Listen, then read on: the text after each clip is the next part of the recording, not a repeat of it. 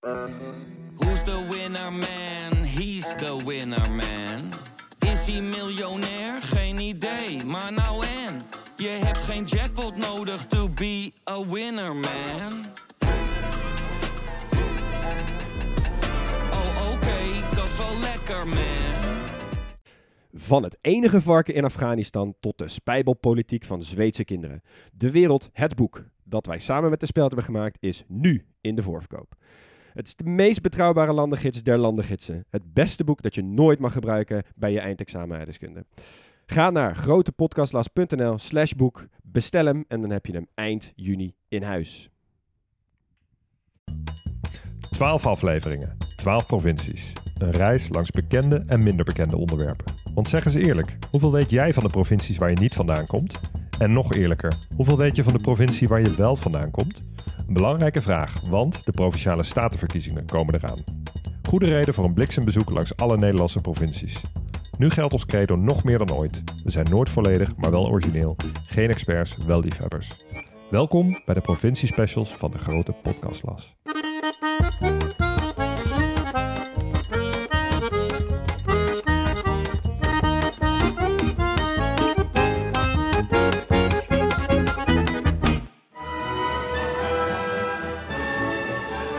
In de wereld een wonder, in ons kikkerland helemaal kapot gemaakt. Ze zijn de ongekroonde kop van Jut in provincieland. Maar dat is compleet onterecht. De jongste provincie van ons land heeft vrijwel niets gratis gekregen van de geschiedenis, maar alles zelf gemaakt. Van de culturele revolutie in Almere tot de vissers op Urk en de pracht en praal van de Oostvaardersplassen. Maak je klaar voor de grote podcastlas special over Flevoland. Ja, wat een accent hè jongens. Nou, de, de meest ABN-intro die we tot nu toe hebben gehad. Maar even, de ongekroonde kop van Jut. Ja. Dat is heerlijk. Ja, dat is een mooie, mooie beeldspraak. Ja, vind ik wel. Wat vinden jullie eh, van, eh, wat voelen jullie bij, bij Flevoland?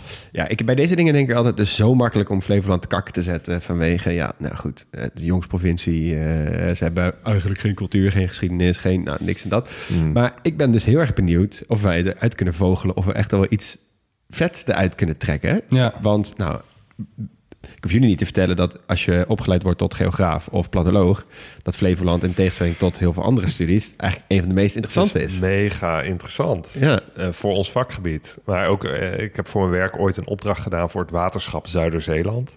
Wat, wat bijna heel Flevoland of heel Flevoland omvat.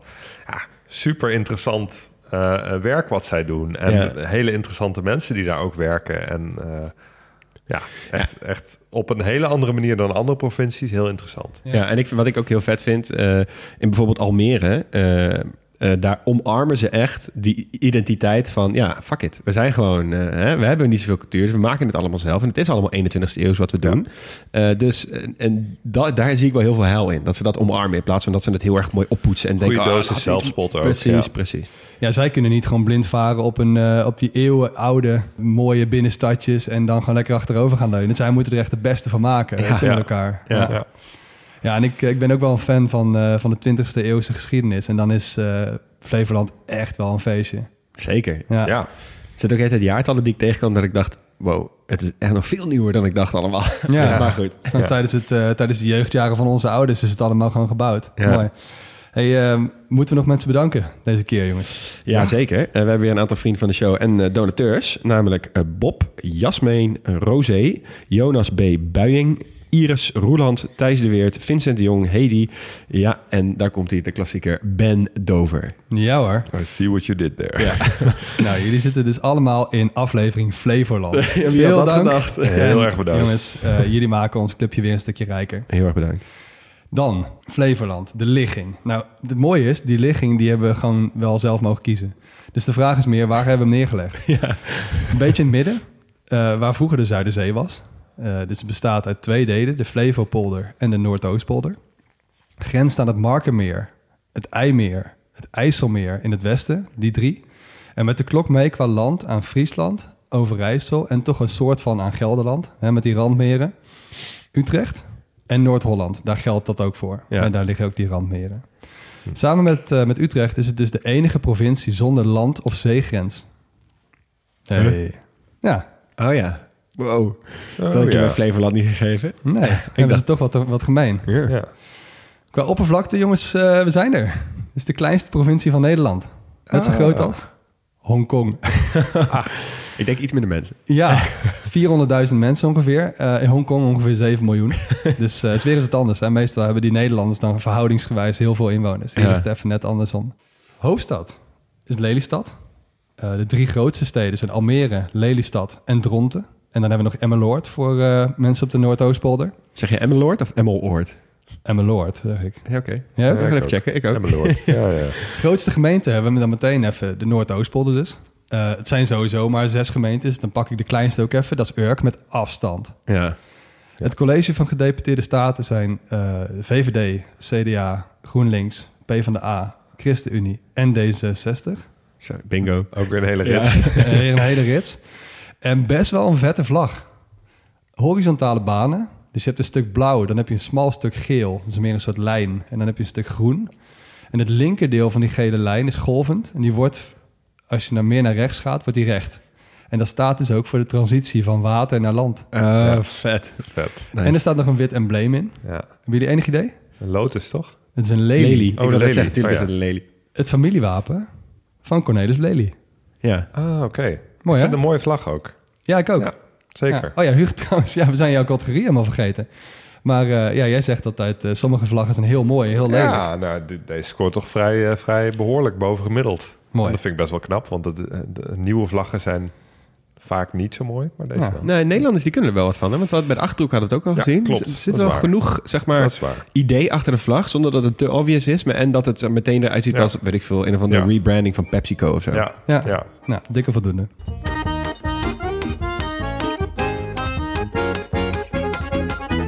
Hey, de bevolking en geschiedenis en politiek gaan natuurlijk een beetje hand in hand in deze provincie. Het begon allemaal met de schepping van Flevoland, waar we zelf verantwoordelijk voor zijn geworden. Ja. Voor een groot deel. Want er bestond natuurlijk al een stuk van wat wij nu kennen als Flevoland. En dat was een eilandje, Urk, eh, een monocultuur, hè, want vol in de visserij. Eh, ik zag de vlag van ze. Het was een soort Nederlandse vlag met dan een vis. En ik dacht, hé, dat lijkt een beetje op een viskraam. Maar dat kan ook andersom zijn. Ik ben maar gestopt met die zoektocht. Maar het is nog steeds wel best wel ook een etnische monocultuur... met kenmerken die je heel erg doen denken aan Oud-Nederland.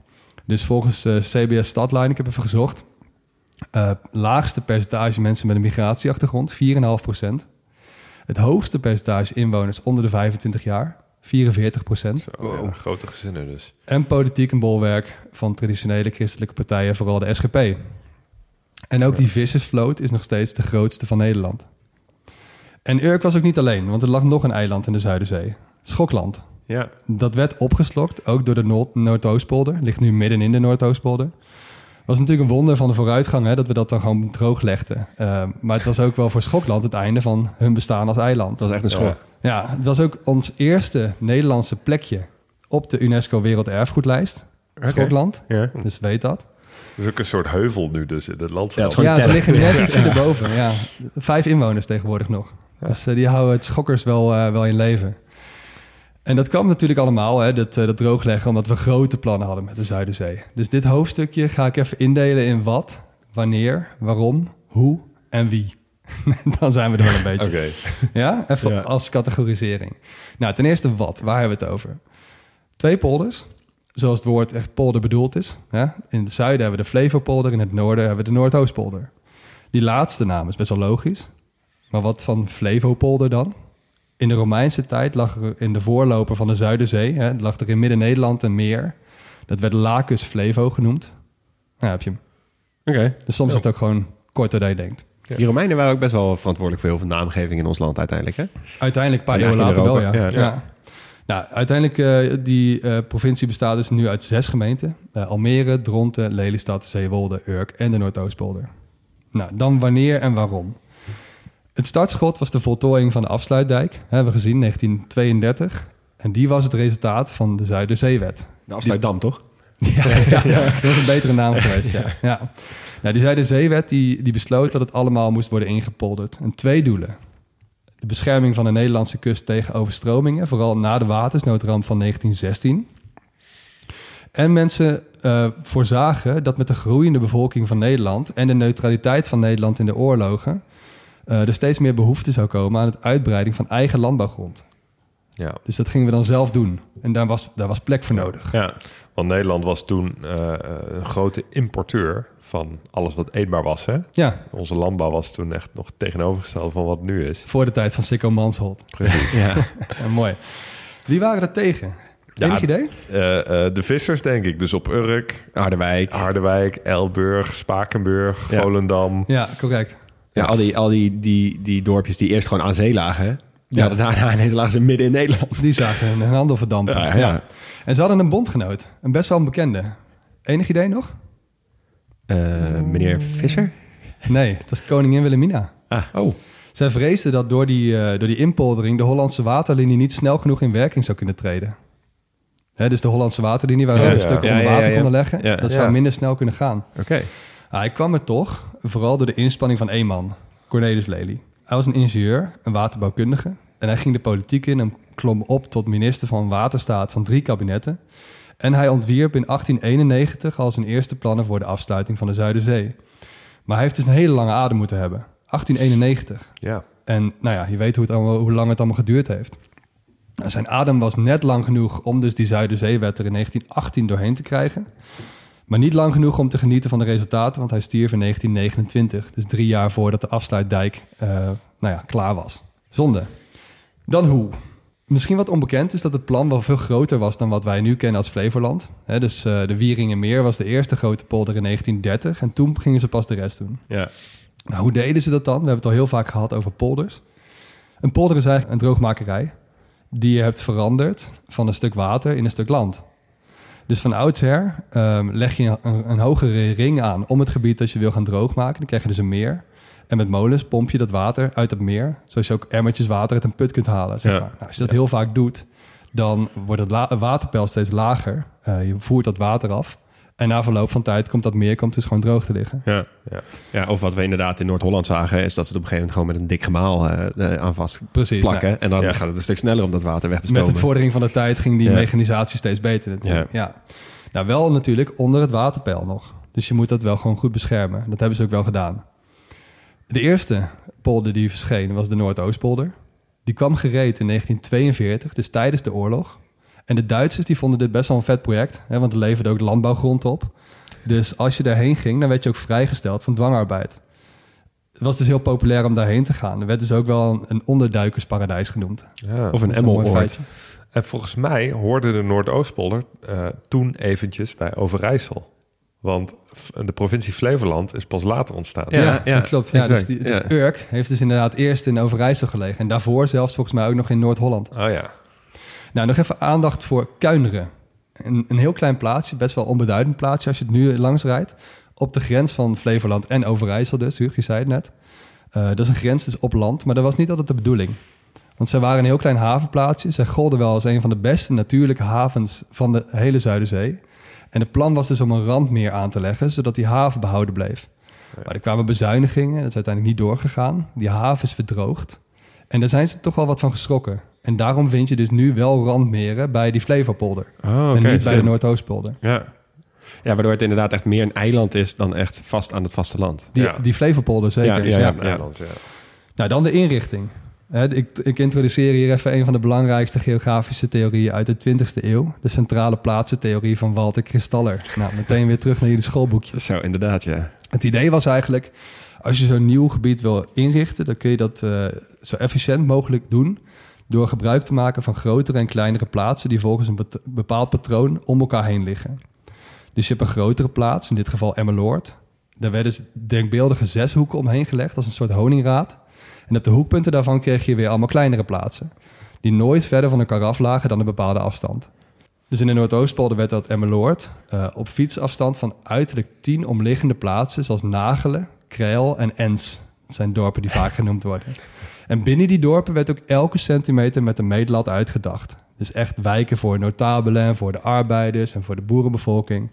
Eh, zelfs de voorzieningen werden gewoon eh, volgens plan, heel ingenieus, werden het allemaal uitgedacht. ja allemaal van Ja. die kristallen.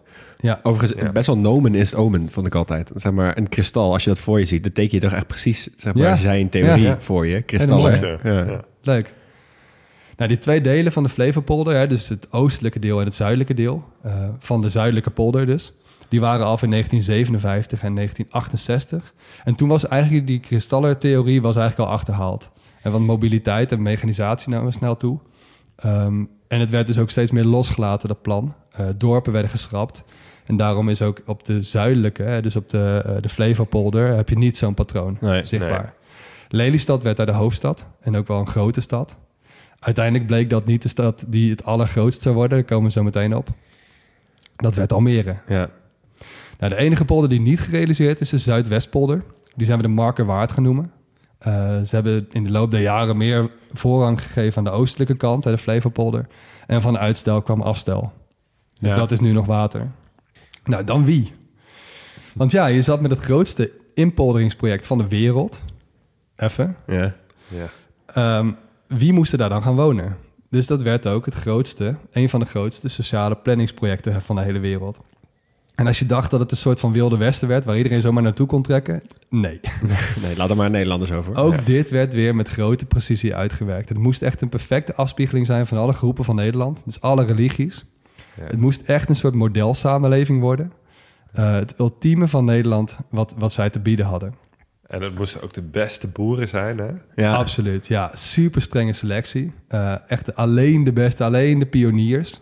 En dat kon ook, want er waren 11.000 aanvragen eh, voor 1500 plekken, alleen al in de Noordoostpolder. Wow. Dus dat is super gewild. Mensen Ja. wilden daar gaan, gewoon graag heen.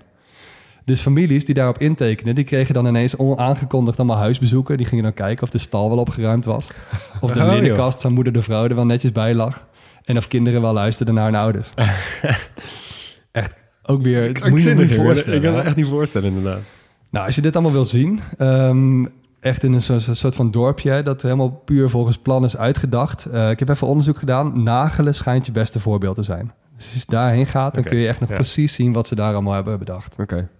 Nou, vanaf de jaren 70 bleek wel dat, dat, het, eh, dat het net aangewonnen land nog een functie, nog een functie kon vervullen. De suburbanisatie. Ja. Want Amsterdam barst uit zijn voegen. Mensen wilden de stad uit. ja, de stad stonk en was onveilig. En mensen hadden gezinnetjes, die wilden iets meer ruimte. Hadden Wilden iets meer meer, te- ruimte, hadden iets meer geld, bla bla bla. Ja, nou die ruimte die was er ook. Dus Almere ging heel snel groeien. En elke stedenbouwkundige periode van de afgelopen decennia kun je daar dus ook wel vinden. Eh, oorspronkelijk gebouwd in aparte delen die we later steeds meer zijn gaan verbinden als een soort van eenheid. Eh, dit was wel trouwens net in de tijd dat we onze oude gezellige binnensteden steeds meer gingen waarderen. Ja. Dat is een beetje wrang. Maar goed. En het is ook niet alsof er nu ook niemand wil wonen, want nog steeds, het gaat eigenlijk best wel goed met Almere. Ja, joh. tegen Ja. de publieke opinie in. Ik denk dat het ook aan ons is om het misschien best wel op te nemen voor een stad als Almere. Ja. Waar we net ook mee begonnen. Eh, zij kunnen niet helemaal rekenen op, op vanzelfsprekende eh, aantrekkingskracht, weet je. Dus ze moeten toch maar met elkaar zien te rooien. Ja, ja, en ik moet ook eerlijk zeggen, kijk, wij groeien op met het idee, nou, er is gewoon nog eenmaal een Flevoland. En pas later kom je een beetje achter hoe bijzonder dat eigenlijk is. Maar eh, in, in eh, mijn VWO-tijd, toen kregen wij een paar Canadezen op bezoek. eh, en die moesten wij uitleggen over Flevoland. Eh, en wij vertelden Ja. van, ja, dit is, eh, dit is land, maar dat was, eh, honderd jaar geleden was het water. En zij zo, wat?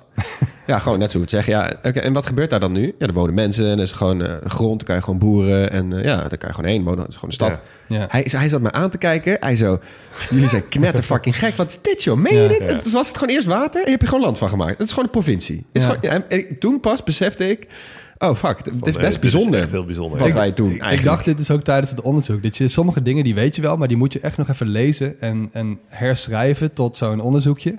En toen dacht ik ineens van ja, moet je nagaan hoe ambitieus we toen waren. Ja. Weet je, wat we toen allemaal van niet deden.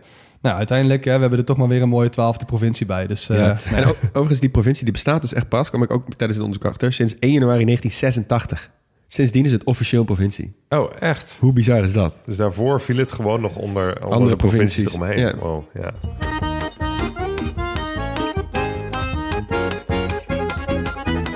Oké, hoofdstukje 2. Fysische geografie, economie en toerisme. En eh, we beginnen even bij fysische geografie.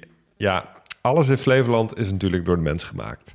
Ehm, de Flevopolder is bijvoorbeeld het grootste kunstmatige eiland ter wereld. Hè? Vet. Weer Ja. de grootste ter wereld. Weer Ja. de grootste ter wereld. Ehm, nou, zelfs de waterstand in de omliggende meren wordt door de mens gecontroleerd. Dus van natuur in de engste zin van het woord kun je eigenlijk niet spreken. Maar toch biedt Flevoland wel echt hele bijzondere natuurwaarden. We beginnen even op het water. Ehm, Markjezeil, wat nu Flevoland is, was vroeger natuurlijk de Zuiderzee. En oorspronkelijk zouden het IJsselmeer en het Markermeer ook worden ingepolderd. Maar dat is niet gebeurd. Maar de dijken voor deze polders zijn dus wel gelegd. De Afsluitdijk heb je behandeld en de Houtripdijk. Nou, Niet we weten ook de Houtripdijk niet. Dat is eh, dus de dijk die Noord-Holland met Flevoland verbindt. Ehm, eh, Max, je hebt bij Friesland al uitgelegd waarom deze dijken eigenlijk meer dammen zijn. Want ze scheiden water van water en niet water van land. Ehm, en in Zeeland hebben we al gezien dat de aanleg van dammen meestal niet zo goed nieuws is voor de waterkwaliteit en de biodiversiteit. Zo ook hier. Het Markermeer en het IJsselmeer werden zoet. Eh, en met name in het Markermeer was het, eh, werd, ja, was het steeds slechter gesteld met de ecologie. Er is in het Markermeer enorm veel slip opgehoopt op de bodem. Slip is dus eigenlijk eh, fijn sediment. Ehm, en door de stroming van het water eh, werd dat slip telkens omgewoeld. Dus het water in het Markermeer is heel troebel en het hele bodemleven is daardoor verstikt geraakt. Oh ja. Ehm, dus echt een, een, een onderwaterwoestijn eigenlijk. Dus daar moesten ze iets aan doen. En dat hebben ze ook gedaan. Wat hebben ze gedaan? Het slip op de bodem is gebruikt om een aantal onbewoonde natuureilanden op te spuiten. Ehm, midden in het Markermeer. De oudste en de bekendste eilandengroep hiervan zijn de Markerwadden. Ja. Aangelegd tussen eh, 2016 en 2021, eh, vlak langs de Houtripdijk. En het idee is dat er op die eilanden natuurvriendelijke oevers ontstaan. Dus ehm, eh, met veel waterplanten en leefplekken voor schelpdieren, broedgebieden voor vogels. En gebieden met weinig stroming en daardoor dus ook helder water, wat weer goed is voor vissen. Wat sick, maar dit speelt dus gewoon nu. Dit speelt gewoon nu. Ja. En ehm, de Markerwad is één van de projecten die ze doen in, de, in het Markermeer. Er zijn er nog een heleboel in ontwikkeling. Ehm, het is, het is eh, een enorm groot eh, natuurproject. Volgens mij het grootste natuurproject in, in West-Europa. En het lijkt ook echt een enorm succes te zijn. Oké. Het zet heel Nederland. veel zoden aan de dijk. Ehm, op een Ja. aantal plekken is trouwens ook ruimte voor recreatie. eh, waar het de natuur niet schaadt. Dus het, uh, het mes snijdt aan twee kanten. Eh, Als je het toch over die slipafzetting hebt, weet je wat ik altijd zo'n zo'n fascinerend stuk vind? Dat IJsseloog. En dat Ja. ligt dus midden in het Ketelmeer. Ehm, als je naar Google Earth gaat, dan is het ook echt, je, je kunt het meteen zien. Het is perfecte volmaakte cirkel. Ja. En als je het toch over die slipafzettingen hebt, dan vind ik dit altijd wel echt een mooi voorbeeld. Ken je dat verhaal? eh, Nee? nou, wat is gebeurd? Ehm, daar mondt de IJssel uit in, eh, in het IJsselmeer. En vroeger eh, in de Zuiderzee, dus dat, dat kwam allemaal aan de zee terecht en zo. Maar Ja. toen, toen ze de afsluitdijk bouwen, niet meer. Nee. Dus al het vervuilde slip wat via de Rijn en de IJssel eh, uit het Roergebied daar terecht kwam... met kwik en shit en zo en lood erin... dat is op de bodem van het Ketelmeer beland. Dus dat Ketelmeer, de bodem daarvan was, was totaal vervuild. Oh, nee joh. Dus toen hebben ze daar dat IJsseloog aangelegd. Dat is gewoon een, eh, een dijk van 10 meter hoog. Ja. Met daarin een gat van 45 meter diep. Nee joh. Ehm, en daar hebben ze al dat, dat, dat slip wat ze uit het ketelmeer baggeren... hebben ze daarin gepleurd. echt Dus het is gewoon lijp. een soort grote vuilnisbelt van slip. En het ligt daar nog steeds. Ja. Het ligt daar nog steeds. En wat doen Ja. ze daar dan mee? Hebben ze dat, toppen ze dat dan af en dan is het op een gegeven moment gewoon vergeten? Nee, het, wordt, het is nog in gebruik. Het is nog niet vol. Nee, Ja. wat vet is dit? Zo lijp. Oh, wat goed. Ehm, terug naar die markerwadden. Want eh, eh, die maken deel uit van Nationaal Park Nieuw Land. Eh, Goeie en- naam. ja, Nee, goede naam. Not beating around the bush, gewoon een nieuw land. En dat nationaal park bevat ook de Oostvaardersplassen. Een enorm natuurgebied in de Flevopolder tussen Almere en Lelystad. Het bestaat uit een nat gedeelte en een droog gedeelte. In dat droog gedeelte eh, heb je al die grote grazers. Edelherten, koninkpaarden en hekrunderen. En buffels, toch? Nee. Ja, dat zijn die hekrunderen. Ja, maar jij zei toch in Gelderland is ja, ja, ik, buffels ik noem alles buffels. Ehm, nou, die, eh, die grazers die proberen ze zo natuurlijk mogelijk te laten leven. En dat betekent ook dat die dieren niet worden bijgevoerd. En in koude periodes, wanneer er heel weinig voedsel is, sterft daarom soms meer dan de helft van de dieren. En die kadavers die laten ze dus ook expres liggen voor aaseters en zo. Ja. Ja, zo is de natuur, maar dat vinden veel mensen zo dicht bij huis toch wel heel erg zielig. ja.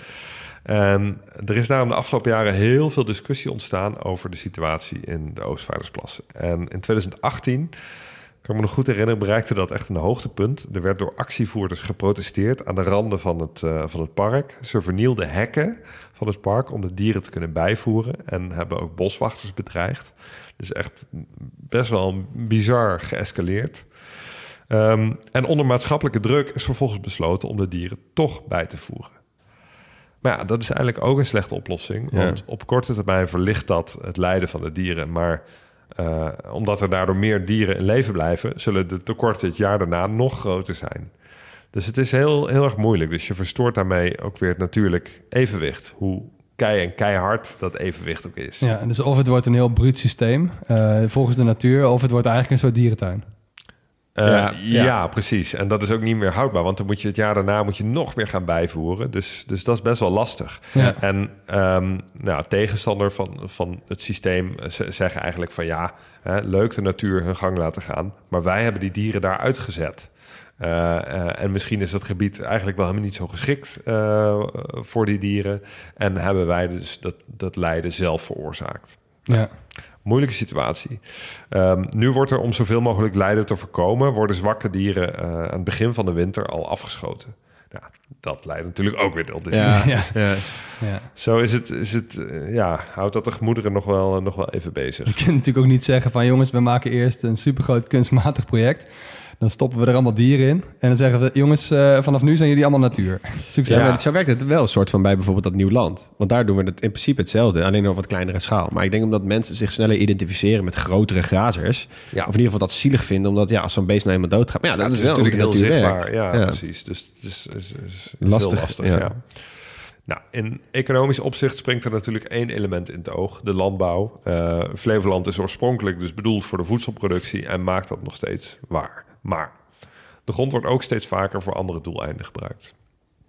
Ehm, de lage bevolkingsdichtheid maakt het eh, best een gewilde plek voor windmolens, zonneparken, datacenters, vliegveld Lelystad en andere dingen die, die je liever niet in je achtertuin wil hebben, maar wel in Flevoland.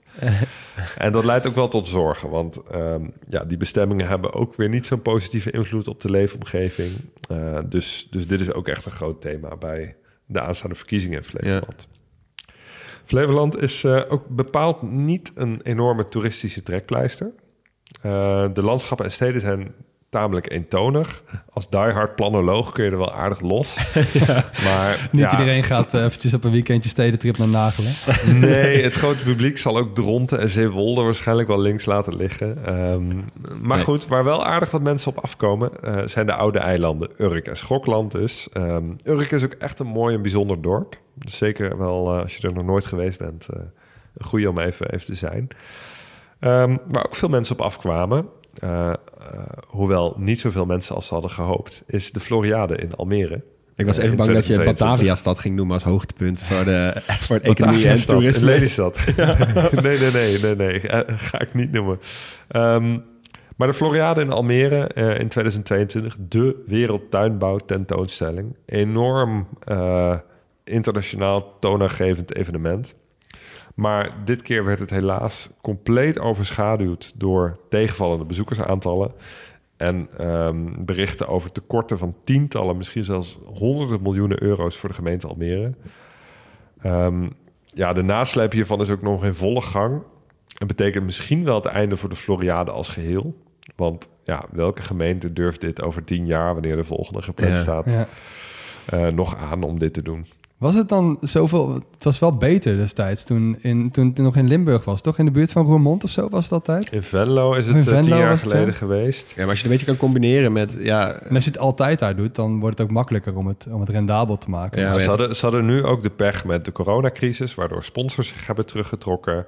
Eh, ze hadden vanaf het begin al heel veel eh, publiciteit tegen zich, waardoor mensen er ook niet snel heen wilden. ja, Eh, er werd heel veel bericht over dat het te duur was, dat het nog niet helemaal af was toen het werd geopend. ja. Ja, het had een heel mooi visitekaartje voor Almere moeten worden, maar het is echt een nachtmerrie geworden. Dus ook dit groot thema bij de verkiezingen. De meest bezochte attractie in Flevoland is Walibi ja. bij Biddinghuizen. Ehm, het is in 1971 begonnen als de Flevo-hof.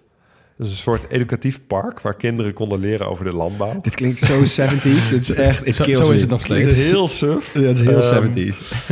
In de jaren negentig eh, is het overgenomen door Walibi, een, een Belgische keten van attractieparken. Eh, Een Leon- geografische naam. Ja, je- jij vertelde mij dit. Walibi staat dus voor de Belgische plaatsen Waver, Limal en Bierse. Ja, Walibi. Sick, toch? Ja, leuk. Ja, nou ja, het zijn drie woorden. en Ik had echt geen idee dat dit een geografische aanduiding was. Nee, ik had ik, Ik- geen idee. En Six Flags heeft het ook nog geheten, hè? Ja, ja, precies. Dat kwam later. Want Walibi die heeft, dus, eh, heeft er een pretpark van gemaakt. Heeft uh, achtbanen gebouwd. Daarna werd het Six Flags. En nu heet het weer Walibi. Uh, vlakbij Walibi ligt uh, natuurlijk ook een enorm festivalterrein. Maar uh, ja, dat trekt ook de nodige bezoekers. En Leon, daar ga je het straks over hebben. Zeker.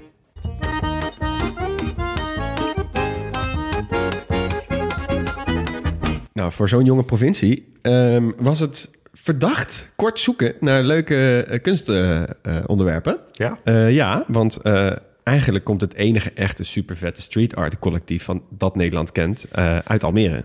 Heb ik het over Kamp Zeedorf. Oh joh. Kennen jullie Kamp Zeedorf? Ja. Eigenlijk niet, maar ik voel me nu heel slecht. ja, dat is niet erg. Um, Kamp Zeedorf is uh, best wel een geheim soort collectief. Niemand weet precies uit hoeveel leden ze bestaan. Dus ze houden het expres een beetje mysterieus. Want uh, wat zij doen is zij maken semi-permanente uh, handgeschilderde papieren posters... met lijm vast op bekende plekken in grote steden zoals Amsterdam en Rotterdam en Almere uiteraard, maar ook Groningen. Ze plakken het aan de muur met lijm. Ze hebben dus van een oude uh, socialistische, communistische strijder geleerd hoe ze die lang kunnen laten plakken. Maar ze zijn niet permanent, dus het is geen graffiti. Dus het wordt ook soms best wel snel weggehaald. En de meeste van hun kunstwerken die hangen er al niet meer. Maar ze maken hmm. altijd zelf foto's van het kunstwerk. En ze zorgen in ieder geval dat het uh, ook online te vinden is. Um, maar die zijn huge en super populair. En in zeg maar uh, ja, hedendaagse Nederlandse, beetje hip-hop-achtige cultuur doen zij het ook super goed. Um, een naam overigens komt dus van het feit dat dus een van die oprichters die zat bij Clarence Seedorf in de klas. Hmm. Verder ook omdat een Duitsland een legerbasis is die Kamp Zeedorf heet. oh, dat, dat, is het? Dat is het. Dat hebben ze zelf gezegd. ja, dat denk ik. Okay. Try better, maar goed, prima.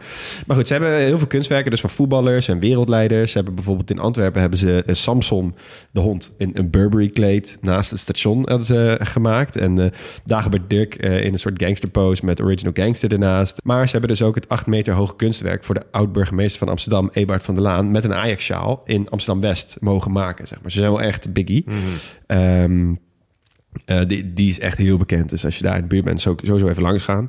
Waar ze ook bekend om staan, is dat ze straatnaambordjes veranderen. Dus ze hebben in Amsterdam bijvoorbeeld de Wolf of Wall Street straat op de Zuidas. Dan vervangen ze zo'n blauwe bordje, weet je wel. Dat is, of doen ah, ja. ze een eigen bordje eroverheen.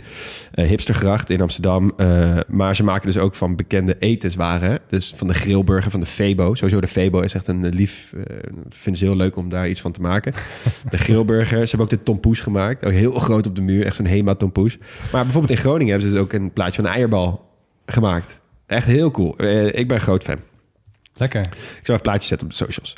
Uh, nou, dan uh, doen we even een klein stapje terug naar de gemeenteraadsverkiezingen van maart 2002. Toen zei Rob Uitkerk in een microfoon van Twee Vandaag... waarvan hij niet wist dat hij aanstond... dat ze last hadden van, een, van kut Marokkanen. Oh. Ja, uh, yes probleem natuurlijk. Als je dat soort shit in de microfoon zegt, sowieso leidde dat heel terecht tot behoorlijk wat ophef. Maar het leidde ook tot een stukje uh, culturele geschiedenis, waar Almere denk ik tot op de dag van vandaag nog steeds onbekend staat. Daar heb ik het natuurlijk over? Reemster? ja, Reemster. Reemster, ja. Reemster. ja, uit Almere, ja. met het nummer Kut Marokkaan. Ze kijken man, alsof ik vloog in de Twin Towers. Toen kwam hier als gastarbeiders, onder download wat goede hars verspreiden. Ik weet nog hoe ze me noemden vroeger, ik was wat kleiner. Kut Marokkaan, dat is wat ze zeiden. Ze willen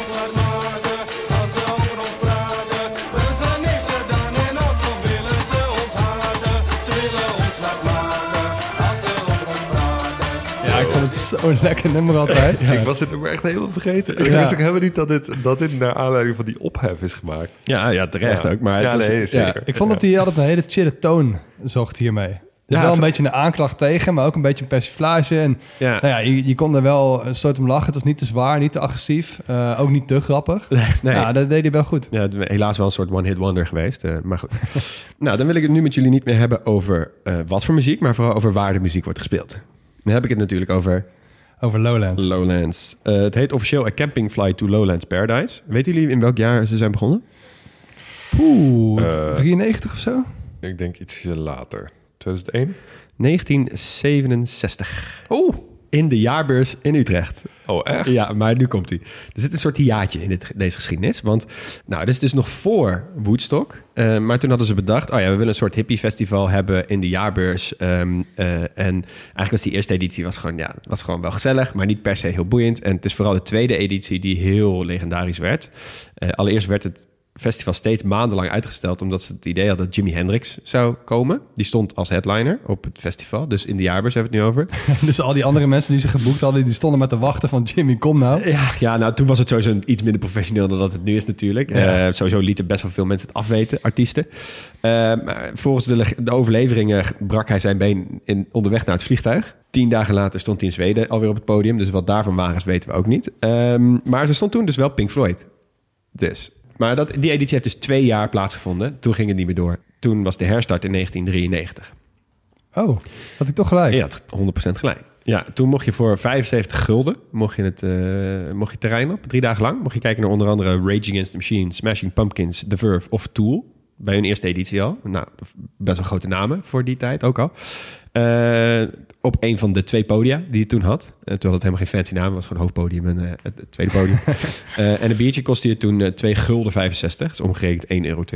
Dat- Die prijzen zijn nu wel anders. Want eh, inmiddels is het echt uitgegroeid tot een van de grootste festivals eh, van ja, ongeveer West-Europa. Ehm, eh, steeds, steeds meer podia, steeds meer dagen ook. Ze hebben nu ook de, de, de dag van tevoren op de donderdagavond hebben ze Silent Disco. En de podia zijn helemaal uitgebreid. En je hebt dus nu literatuur, film, cabaret, ballet zelfs, theater, ook stripshows. Misschien kunnen wij nog wel een keer optreden. Misschien kunnen wij nog weer ook. Ja, eh, Erik, als je luistert, eh, eh, wij willen best wel een keer een live showtje doen op Lowlands voor Ja. eh, gratis kaartjes. En wat ze ook wel slim hebben gedaan, is die, die nummering van die, van die stages. Dus ze beginnen met die Alpha, die Bravo. En Ja. ja. ik weet niet eens meer tot hoe ver ze inmiddels zitten. Maar ja, ze hebben dat wel een beetje losgelaten, want je hebt ook de Grols en eerst ook de Heineken. Maar goed, er stonden natuurlijk gigantische namen. Ik hoef ze niet op te noemen. Ik wil een van de dingen laten horen die mij het meest is bijgebleven. Een van de meest legendarische optredens. En die komt gewoon van ons polderlandje. Is namelijk Colin Benders uit Utrecht. Ook wel bekend als Kite Man. Oh ja. En hij heeft de live versie van zijn nummer Sorry gedaan op Lowlands. En die is heel. Dus die, daar heb ik even een stukje van laten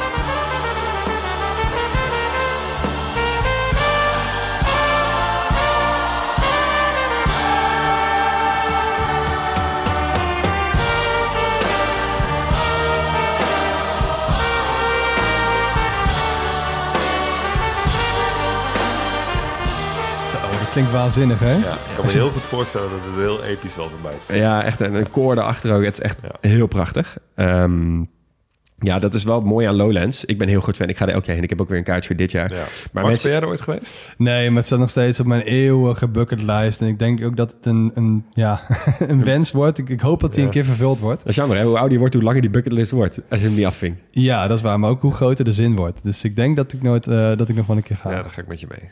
Oké, nou dan weten we nu wat jullie als één dag... Is lastig, want je hebt geen dagkaart voor Lowlands. Dus succes. Als je drie dagen mag gaan. nou goed, eh, er is nog een ander eh, festivalletje waar ik eh, heen wil. Op precies dezelfde plek. En eh, het is dezelfde plek, maar wel de andere kant van het spectrum. Hebben jullie enig idee waar ik het over heb? Ja, is het Wildeburg? Nee, Wildeburg is er ook. Maar dat is wel een beetje hetzelfde laken en pak als je mij vraagt. Zeker. Eh, Ja, ik weet waar je heen wil, maar... Wat is het? Een soort van mini zwarte cross? nou, eh, Defcon? Defcon. Nice. is het daar ook? Lekker. Defcon 1. Eh, begint vrijdagavond, traditioneel om 8 uur, met The Gathering. Eh, het werd vroeger buiten georganiseerd, maar er was net iets te veel geluid. Dus eh, sinds 2013 moesten ze de tent in. Ehm, en op zaterdag begint festivaldag 1 en opent het terrein de deuren voor dus wel bezoekers met een dagkaart, wat je dus niet hebt op Lowlands bijvoorbeeld. Eh, en de eerste dag wordt traditioneel afgesloten met een vuurwerkshow. Die heet dan The Saturday End Show.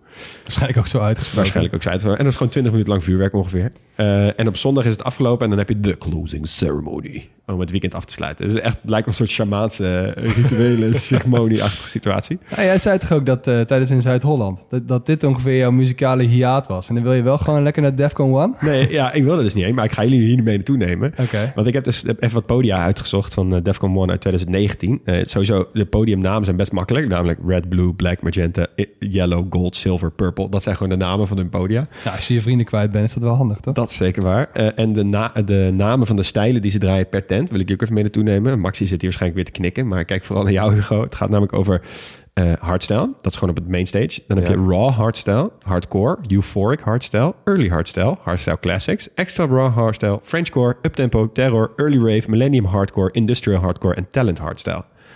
Nou, Holy shit. ik wist niet dat er zoveel Echt? subgenres Nee, bestonden. precies. Max zit ons aan te kijken alsof we echt cultuurbarbaren zijn. Nou, ik denk ook echt niet dat ik de zijkanten van mijn hoofd heb kaal geschoren. Maar het is, ja goed, ik ken de helft misschien. Zoiets. Maar ik zou ze ook niet kunnen herkennen voor je. Nee, ze hebben dus elk jaar hebben ze een andere anthem die dus dat, eh, dat jaar dus ge- veel gedraaid wordt. En eh, volgens mijn bron die hier wel eens naartoe gaat, eh, is een van de meest legendarische uit 2009.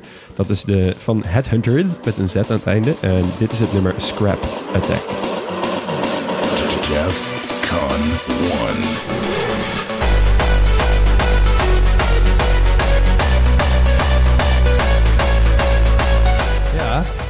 Sorry voor je oortjes. gaat dus. nou ja, ik, ik ga toch wel liever dan echt naar die echte hardcore. Zeg maar de, de hardere versie. Hmm, dit, dit is niet hard genoeg voor jou. Dus hardstyle. Ja, dat is Ja. toch wel net weer anders. Oké, ik ben andersom. Ik kan hier toch meer mee dan, eh Ja, ik merk dan, aan mezelf dan dat wat, ik we, ook wel wat wat... we in Zuid-Holland hoorden bijvoorbeeld. Ja, ja, same. Ja. Mooi. Ja. Goed, eh, we gaan even snel naar de keuken. Ehm, eh, ja, de keuken, ja. Eh, je hebt iets dat heet de polderkoek. Heb je daar wel eens van gehoord? Eh, Dat is echt, dat is echt insane toen ik daarachter kwam. Dat is dus voedsel wat ze dus als idee daarachter hebben. Ze- Als je dit eet, dan kan je dus die hele eh Flevopolder inpolderen. En daarom hebben ze het in plaats van een pannenkoek hebben ze een polderkoek van genoemd. Ingrediënten precies hetzelfde als een pannenkoek, maar vervang de helft van de melk met espresso. wat? Wow. Ik dacht, waar dat gaat dit heen? Nee, maar waarom heb je er niet eentje meegenomen? Omdat ik nog wel slaap over een uur of drie. Nou goed, verder iets wat je overal tegenkomt. Flevosap. Komt natuurlijk uit Flevoland.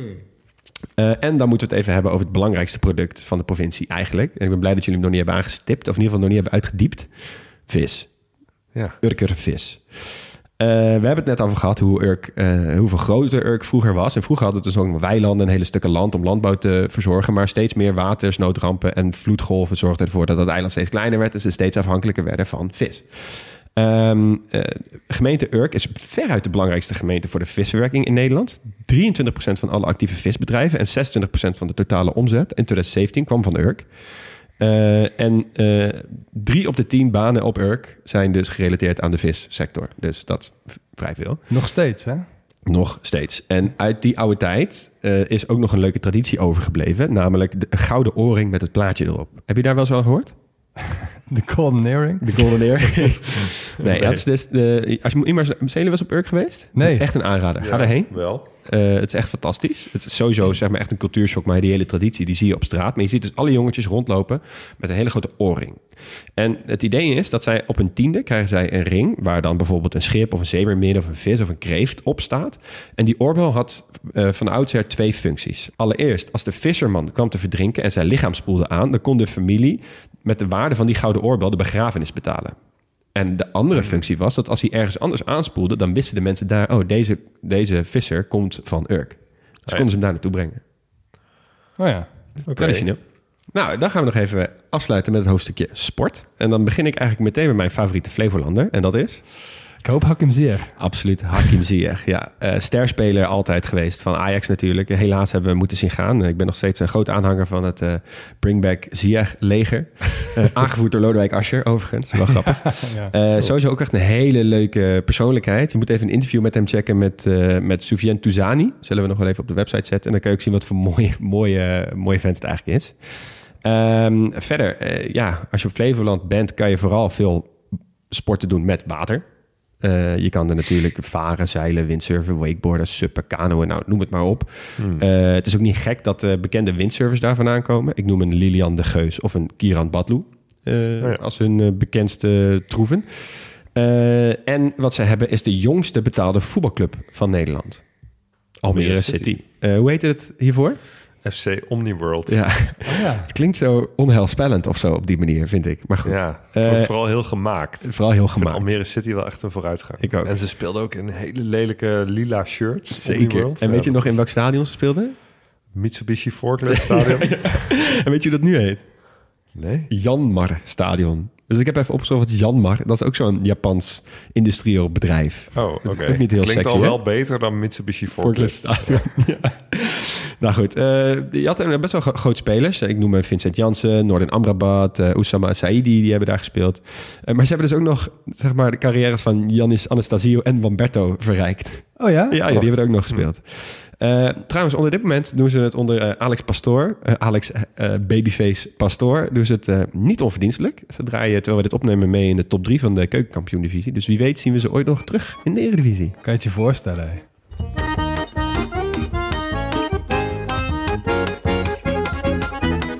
Oké jongens, één dag in Flevoland. Wat ga je doen? Ja, super makkelijk. Ik ben gewoon nog nooit op Urk geweest. Oh ja, tuurlijk. Ja. Ah, dus eh, ik ga daar visje halen en zo'n eh, oorbel. Dan kunnen ze me terugvinden. Handig, handig. Ja, ik moet naar Nieuwland, heb ik het idee. En ik heb, Ja. je kan daarheen, zei je. Maar waar, waar ga je dan heen? Want ja, Oostvaardersplassen kun je deels bezoeken, maar Ja. een heel groot deel is ook afgeschermd. Ja. Of ga je naar de Markerwadden? Nou, ik denk dat ik zo naar Markenwadden ga, want de Dus Oost... één eiland waar je, waar je mag komen als toerist. Ja, dat vind ik niet erg. Dan ga ik naar Ja. dat specifieke eiland. Ga ik eens even kijken hoe ze dat allemaal hebben opgespoten. Ja, goede keus. Ik even over nadenken. Je kan ja, er waren geen dagkaarten voor Lowlands. Dus, Dus, nee, nee. Dus, eh, Je ja, kan wel naar. Walibi, terwijl Lowlands is. Ja, maar Dan daar kan ben ik wel geweest. dan kan je vanaf de Goliath kijken hoe mooi de Alfa is. Volkomen tegen mijn zin. Ehm, nee, ik, eh, ik ga naar de Noordoostpolder. En ik ga naar het dorpje Rutte. Ehm, want toen wij eh, begonnen aan onze studie planologie... hebben wij tijdens eh, ons eerste vak, inleiding planologie... hebben we daar een opdracht moeten doen. ja. En iedereen, ieder groepje in een ander dorp. Ik moest naar Rutte. ja, ik moest naar Krel. Jij moest naar Kerel. Waar moet jij, Leon? Ik moest daar niet heen. Ja, ik moest er ergens niet? heen. Ja, maar ik, heb, ik had het zo geregeld met mijn groepje dat ik daar niet heen hoefde. Oh, echt? Ja, lul als maar dat is echt dom. Maar goed, ik liep daar wel een beetje rond met het idee van... oh, door de Oostpolder zijn we hier nou aan het doen. Maar met de kennis van nu wil ik best wel eens terug naar het dorp... en, en nog eens door mijn volwassener ogen kijken... hoe het er daar eigenlijk uitziet en hoe het daar is opgebouwd. Tof. Nice. Hey, Huug, als we dan toch die kant, eh, van die kant afkomen. Ik bedoel, eh, dan rijden we gewoon samen. Ga ik naar Urk, ga jij lekker naar Rutte. Ja. Zullen we op de terugweg even langs Lelystad dan? Ja? Want Lelystad is natuurlijk ook wel zo'n mooi eh, gemaakt iets. En ik heb pas de- in eh, Drachten dat eh, boek eh, Treurtrips genoemd. Nou, Lelystad staat ook best wel hoog. Ook wel hoog. Ja. Maar Lelystad heeft ook, ook niet bepaald garen gesponnen... bij het feit dat Almere zo is gegroeid. Nee, Want, Ik denk dat je met een sociaal-geografisch oog door Lelystad lopen is echt mega interessant. Ja, precies. Best wel interessant. Want, want Lelystad heeft in de tijd dat Almere zo is gegroeid... heeft Lelystad daar eigenlijk, eh, eh, is, eh, eigenlijk juist stil komen te staan. Ja, ja. En ook wel verarmd. Dus eh, ook wel weer eh, voor ons vak interessant om te zijn. Ja. We zijn door de tijd heen. We gaan afsluiten. Heel erg bedankt dat je weer luisterde naar dit hoofdstuk van de Kleine Podcastlas. Je hoorde Leon Max Gertsen en Hugo Noordman. En Jonas van Input doet de eindmontage voor ons. We zijn nooit volledig en wel origineel, geen experts en wel liefhebbers. Volg ons via Twitter of Instagram op @grotepodcastlas en kijk op de website grotepodcastlas.nl. Aanstaande maandag bezoeken we onze laatste provincie voordat de provinciale statenverkiezingen zijn. En dat is Utrecht. Tot dan.